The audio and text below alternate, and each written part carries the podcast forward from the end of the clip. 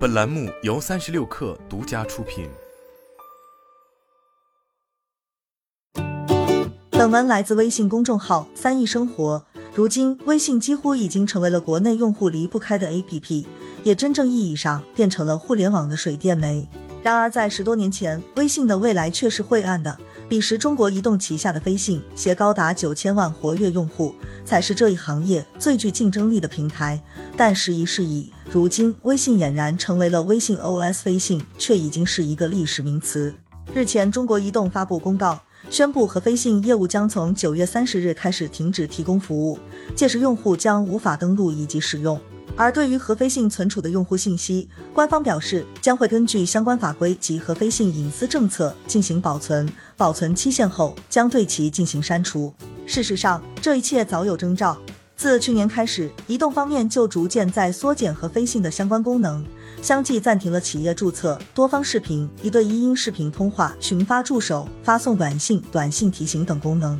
而和飞信的停运也彻底宣告飞信这一曾有望改变运营商未来的商业模式以失败告终。早在二零零零年年初，也就是 Q Q 注册用户刚刚达到十万时，腾讯就与运营商合作为用户提供了移动互联的接入服务，也就是大名鼎鼎的移动 Q Q。 随着运营商与腾讯在 S P 业务上的合作加深，运营商也发现了即时通讯的潜力。到了二零零五年，就由北京移动牵头开始进行即时通讯产品的试点工作。彼时，北京移动选择了前腾讯北京分公司负责人张志浩创立的一通无线合作开发飞信。此后， E M S N 前中国区负责人罗川为代表的微软团队也参与到这一项目中。等于说，飞信的开发与维护得到了腾讯和微软这两大彼时最大的 I M 巨头支持。这还没完，移动方面还规定各子公司在 S I M 卡的硬件载体里只能内置移动 I M 业务等自有业务，严禁内置其他 S P 业务。移动的资源加上微软、腾讯的技术，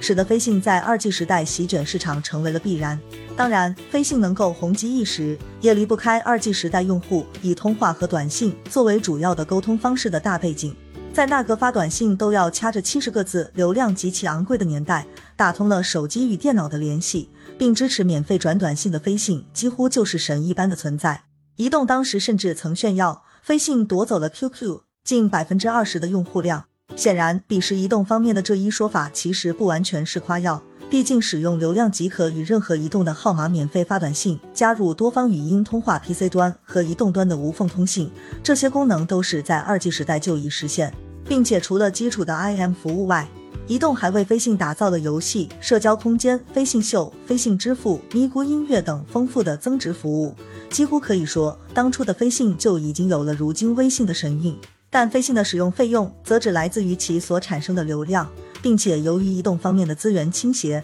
飞信的流量消耗也远低于移动 Q Q。 只要装了飞信就能实现基本的移动社交，这对消费者的诱惑显然是无与伦比的。鼎盛时期，飞信的注册用户最高曾达到五亿，更是拥有高达九千万的活跃用户。毫无疑问，近亿的活跃用户数量，即使是放在当下都是不可小觑的一股力量，占据一席之地显然也不是难事。如果飞信是一款掌握在互联网厂商手中的产品，相信大家的看法肯定是又一个巨头正在冉冉升起。尽管近年来运营商经常抱怨微信这样 App 应用使得其逐渐管道化，可如果当年的飞信能够一直稳定运行，或许今天就没有微信什么事儿了。可惜的是，这个世界没有如果。飞信在移动互联网时代的衰落，其实也是移动方面战略错误以及市场环境变化所导致的必然结果。当时 三G 的全面普及拉开了移动互联网的帷幕，可移动的 三G 网络恰恰是商业化程度最差的 T D S C D M A，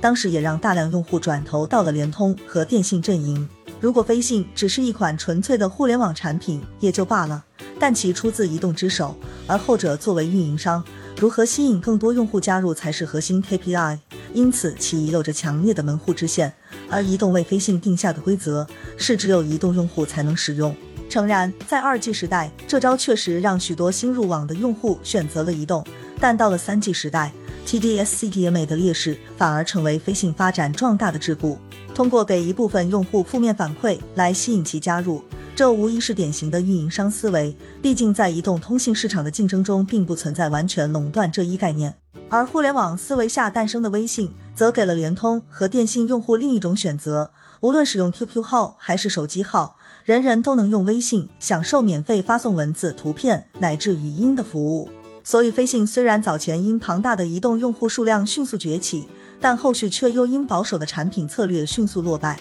在 C 端被微信全面压制后，移动方面为飞信选择的新道路则是进军 B 端。此前在二零一六年，飞信更名和飞信核心业务转向企业通信服务。在吸取了飞信的经验和教训后，移动方面为和飞信提供了全网沟通的能力，无论移动、联通还是电信用户，只要下载使用和飞信，就可以实现互相接打电话、发短信，并且为了解决流量问题，移动甚至还给每位和飞信的用户提供了每月十 G 的定向免费流量。然而遗憾的是，和飞信面对的竞争对手与飞信当年已经不可同日而语。飞信彼时所面对的是有字数限制且按条收费的短信，以及名为移动 Q Q 可全无移动互联网特色的 Q Q， 而和飞信的竞争对手则是十亿量级用户的微信，以及拥有上亿用户的互联网办公软件钉钉。和飞信想要成功，也就意味着用户需要完成关系链的迁移乃至社交习惯的重建，除非移动有禁止用户使用微信和钉钉的本事，否则就连字节跳动、百度都没能做到的事情，又怎能那么容易完成呢？只能说成也萧何败也萧何。运营商的身份和思维模式在 P C 时代造就了飞信的成功，但同时也成为了移动互联网时代飞信衰退的根源。而移动也身体力行地诠释了什么叫一把好牌打稀烂。